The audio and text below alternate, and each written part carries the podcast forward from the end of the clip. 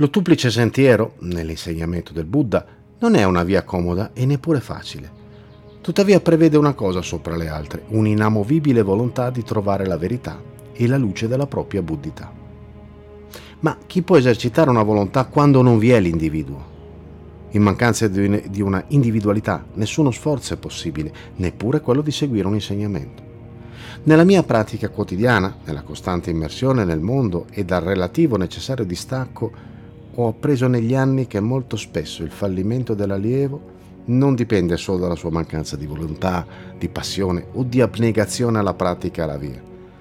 L'insegnamento del Buddha è infallibile in sé, ma diventa fallibile quando chi lo segue manca di coltivare la propria mente e il proprio cuore e soprattutto il motivo per cui ha deciso di intraprendere il nobile sentiero.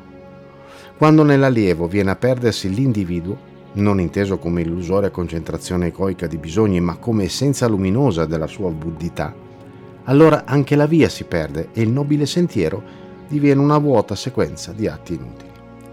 È la natura interiore dell'atto che ne costituisce ragione e forza ed è nella sua intrinseca essenza che la pratica consente l'espressione del Buddha.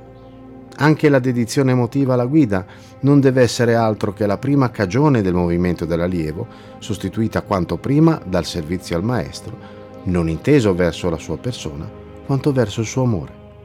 Il mio maestro usava sempre dirmi non amare me, ma chi io amo.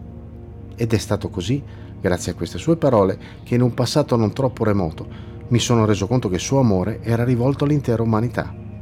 Ora comprendo il suo continuo spingermi, anche se in giovane età, verso un'essenza indipendente dalla sua figura, anche se mai discosta dal suo santo insegnamento che lui stesso amava definire come non suo, ma della luce del Buddha. In uno dei suoi ultimi incontri con me, ricordo che gli chiesi quale fosse il miglior modo per aiutare coloro a cui cercavo di trasmettere ciò che avevo appreso. La sua risposta fu ricordati sempre di coltivare il sé di chi ti circonda. Solo così potrà, una volta divenuto individuo, percorrere la via.